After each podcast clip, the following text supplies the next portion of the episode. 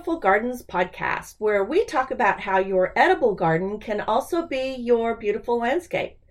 I'm your host, Nannette Blair. Thanks for joining me. This week, we're going to do a little mini series about all the different garden methodologies. We're going to do kind of a comparison shopping thing. I'm going to do some of the reviews on the ones that I know about, and we're going to see how they overlap. And we're going to also examine how you look at a garden methodology and try to decide for yourself which one is right for you. So, as you know by now, that my dream is to make good food accessible to everybody. And in my opinion, the best definition of good food is nutritious, delicious, and safe.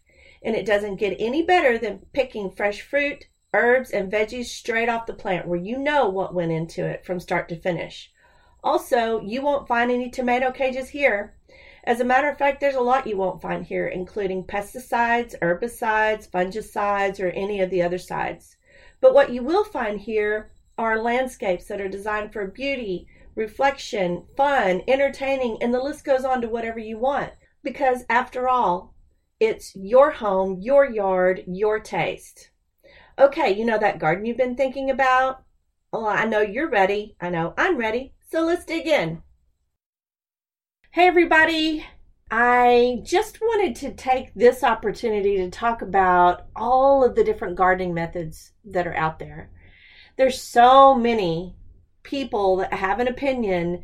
There's so many people that, I mean, you can't hardly throw a rock and not hit someone that doesn't have three different opinions about gardening. I don't really believe that there is an end all be all. Um, I have always said that I could live many, many lifetimes and never know everything there is to know about gardening. But I'm going to tell you about all of the ones that I know. In my opinion, the good ones overlap.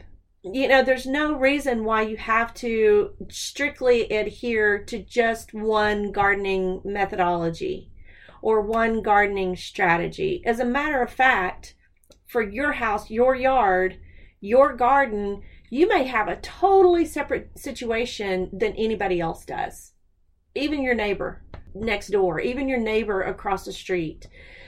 One of the things that I have learned is that critical thinking is so important.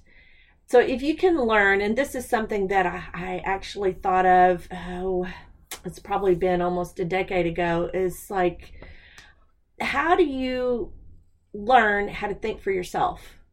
Well, if you think about that, that's really kind of an oxymoron. How do you learn, how do you teach someone to think for themselves? Well, you may say, I'm an adult, I know how to think for myself. But when it comes to our society today, we want everything put in a pretty little package with a bow tied around it. It, it really is easier for people to have, whether it's a diet, whether it's you know how to arrange your house like how to organize how to organize your house we want to adopt a method. And from what i'm learning or what i've learned what i understand i'm really learning how to think for myself. And you know uh, for myself but that really kind of hurts to admit because I and and this does have to do with gardening, I promise, but it it does carry over into the rest of my life to learn to observe, that is the very first key. I see all these people wanting to do raised bed gardenings. Uh, you know, I, have decided I'm going to grow food, so I need to build a raised bed, right? I mean, that's what everybody's doing. That's kind of the the fashionable thing to do now. And in some cases, it is a good thing. It is the best thing, but in a lot of cases, it's really not. So it just really kind of depends on your situation. The best of these gardening methodologies that don't use chemicals that are doing it in a way that's sustainable, uh, they overlap, which is awesome. That's great news. So, I'm going to talk about all of these different gardening methodologies. I'm going to start with permaculture. We're going to cover back to Eden. We're going to cover container gardening and raised beds. We're going to cover companion planting and we're going to cover the soil food web and everything in between that I know of. Like I said, there's probably something new out there. I've never heard of it. May be the best thing in the world. I just don't know about it yet. And if I leave something out, let me know. Hit me up on Facebook and let me know, hey, I just heard about this. What do you think? I love to look into anything that's new like that because you never know. You never know. You can learn so much from um, the little old lady down the road who may be a 100 years old.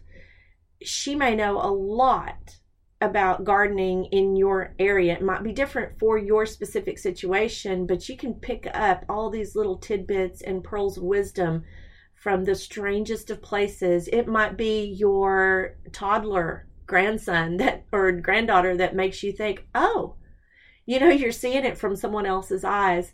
And there's a saying that I just love, and I don't remember his name, but he is the man that discovered vitamin C and the saying goes something like discovery is seeing what everyone else has seen, but looking at it in a way that nobody else has ever looked at it before. And so, you know, they say there's nothing new under the sun. Well, that's true. A lot of this gardening or a lot of these gardening methodologies are really they just overlap. I mean, they're it, it's like they take it, they put that pretty little bow on it, and they say, "Okay, we're going to call it this. We think we're different enough to call it this." And it's kind of what I did with Ediful Gardens. Ediful uh, being a word smash, it's uh, edible and beautiful. So, and I had to do that because uh, Foodscapes wasn't really. I, I found this really cool lady, and I will talk about her too. Uh, this young woman who's doing what she calls the foodscape res- revolution.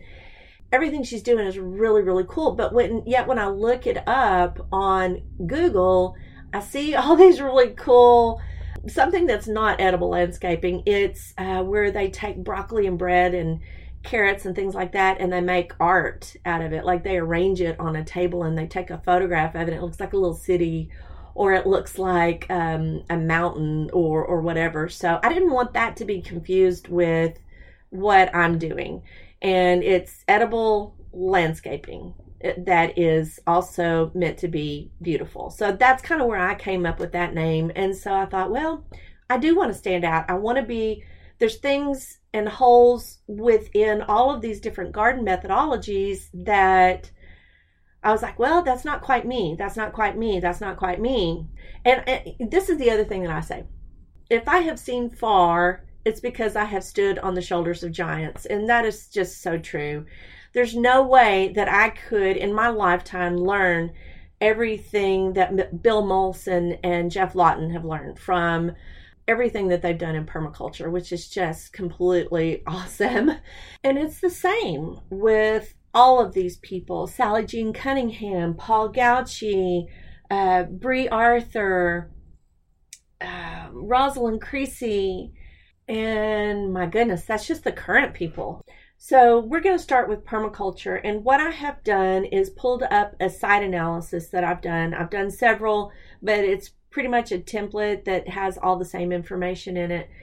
This is basically to learn to grow where you're planted these are the things that I'm just going to kind of skim through this and tell you what I got from that. And towards the end of the week, I'm going to talk about, summarize how it all ties back in together with all these different gardening methodologies and strategies. You may hear my mouse click here and there. So, we will look at things like scale of permanence you have to grow where you're planted, right? I mean, that just makes sense. You really can't change if you're in Minnesota, you can't just say, "Well, I'm going to I'm going to grow things that are tropical." if you live in Hawaii, you it would have a hard time saying, "I'm going to grow plants that do really really well in the northern um, cold climates." I mean, you know, that just makes sense, right? That's just basic human understanding. But we go into a lot of detail about what types of soil we have, what um, watershed address we're in, what kind of slope we have, what USDA zone are we in, uh, where are the property lines, where does the water run on the property, where does the water run off the property. Uh, we look at things like the the climate data for our area. We'll look at things like what's the by month, what's the average temperature highs and lows, what's the average rainfall. And then we look at things like how to calculate how many gallons a year that we can harvest off of the roofs or off of the hard surfaces that we have on our property. And so I'm looking at mine, and we have actually several buildings on our property. We have a barn, and we have what I call the cabana, we have a bunkhouse, we have a greenhouse, and even though it's plastic and it's in the shape of a dome, it still is capturing a lot of water and putting it down in a specific place. But I have calculated from for our property that we would be able to harvest if we installed water harvesting systems, which they go into a lot of detail about doing that. 122.5 thousand gallons a year that we could harvest for watering our gardens or whatever we wanted to do with it. And then I have it actually broken down by month because it's kind of silly to expect that you would have a 122,000 gallon tank. I mean, you don't have to do that because you're going to be using it as you go. So it's broken down by month and by building. So I have that all broken down by building. And then we go into, uh, like I said, the climate data we look at what are the first frost dates, what are the last frost dates, which those types of things are also covered in the Master Gardeners program. And it's very, very easy for you to find on your own. As a matter of fact, I have a link to that in my website at edifulgardens.com. But there's a link in there where you can click on it and it'll tell you what your average first and last frost dates are. Um, what are your chill hours? And then I have a map there also that's something really important if you're going to grow fruit trees. You need to select the right variety because, you know, you can grow apples. I don't have the kind of climate where apples are normally grown. They're grown up in the north, right? So, but there are varieties that I can buy. I grow certain types of apples because, or certain types of cherries because they work within the parameters of the chill hours that I have where I'm growing. And then the other thing that we look at is doing a sector analysis. Things like where is all the traffic coming from? Where is something that maybe is an unsightly view? Do we want to put, you know, plant something there to cover that up? I know I was just talking to my daughter recently on a smaller scale. She just has some kind of public utility uh, thing in her backyard and she just doesn't want to look at it. We were talking about what she could plant there that wouldn't impede on their rights to have access to it, but that she doesn't have to look at it. We look at what are the winter sun paths? What are the summer sun paths? Uh, where do we need to build uh, build around so that we have an outward view? So if we have, and this is what I call borrowed space, but say your property butts up against a green space uh, your backyard. You're lucky enough you don't have another neighbor on the other side of you, but you have something really pretty to look at, like a big meadow or a forest, or say maybe they have buffalo. My brother had a situation like that. He went to the University of Colorado, and here in Texas, the neighbors that he had were had some buffalo, which was pretty cool because that was their mascot. But if you you probably don't want to impede your view of something like that, so that would go under sector analysis. There may be other things that you want to look at in that regard, like is there a, a situation with a septic tank draining, um, you know, just different things like that. And then we look at zones. Zones are really cool. So zones is something it's it's a permaculture thing as far as I know this was kind of developed within the world of permaculture and it's been around for a very long time. But zone, if you just kind of imagine you drop a pebble in a pond and it kind of ripples out. In the center of that is where you live constantly every day. Well, that would be zone zero. So that's a constant place where you habitate. So, or you are co you are inhabiting yeah okay so that would be something that uh, you're going to be there constantly you're going to be there at least every day zone one would be probably more outside the house and it would be once a day. So you think about it, you drive in your driveway, you go to your mailbox, maybe you walk down a certain path or sidewalk, And these are the places that you're going to be on a pretty much a daily basis, unless you're sick or on vacation or something, I guess. Zone two is someplace you're going to be probably two or three times a week.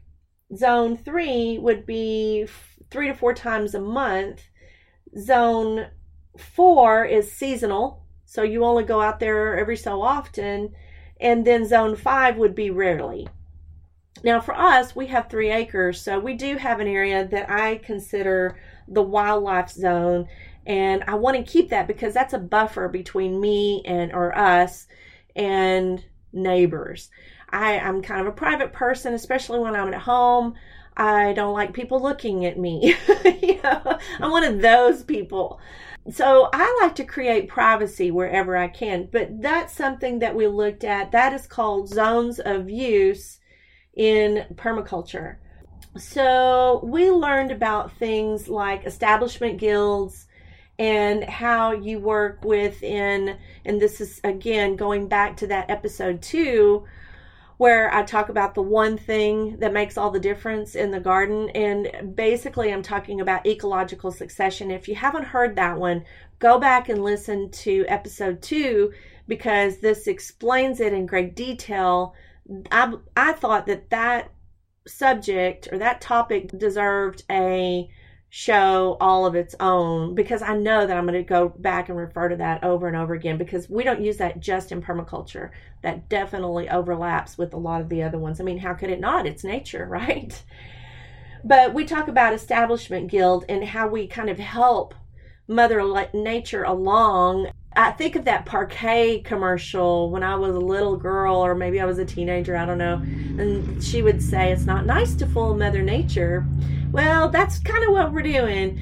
We are tricking her into believing that she's further along in the healing process than she really is. And again, if you don't understand what I'm talking about, go back and listen to episode two because that one is the one, the one thing that makes all the difference. We talked about dynamic accumulators, nitrogen fixers, and I'm going to do a whole series on this. It's probably going to be next week fumigants that repel pests uh, and confuse pests, the insectary plants that attract pollinators and beneficial insects, where you build all these layers, plant things together that are going to react in a symbiotic way.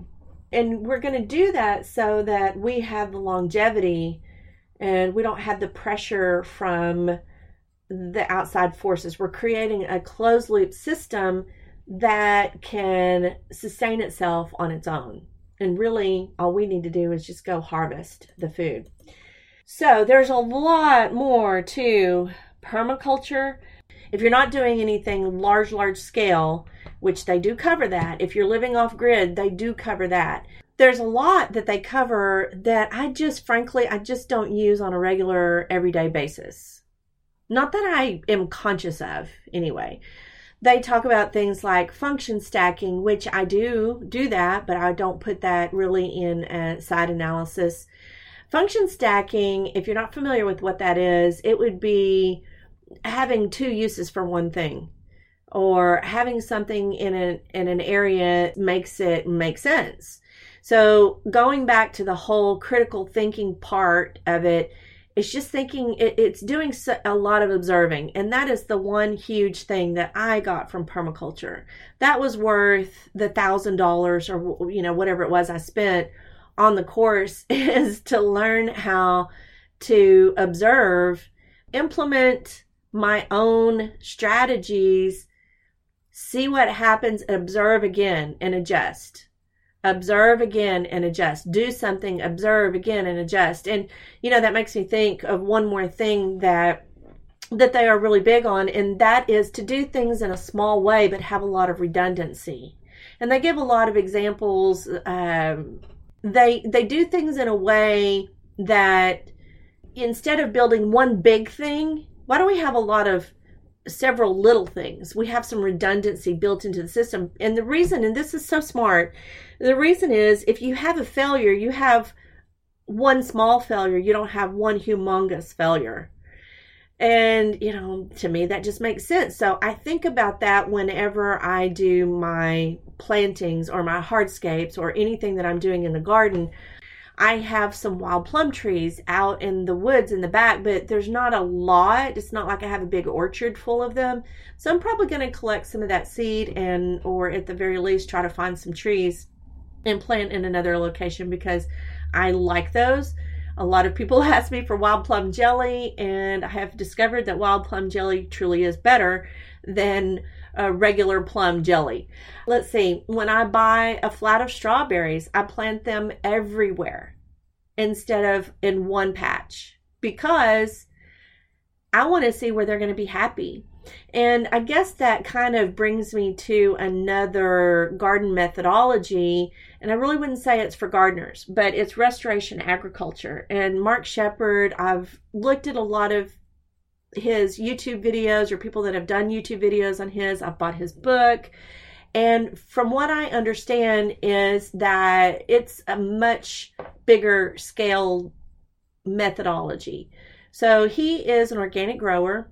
He really talks about things that are on a larger scale. And for me, I can scale some of those things down, but I believe everything that he's talking about is really covered under the umbrella of permaculture.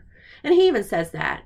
He says that, you know, it started off for him with permaculture and then he kind of took it to another level but on a larger scale. So, if you've heard of restoration agriculture, I encourage you to buy his book and watch his YouTube videos and see if I'm missing something. Let me know. Tell me on Facebook uh, at Ediful Gardens or send me an email, Nannette at Ediful Gardens, N A N N E T T E.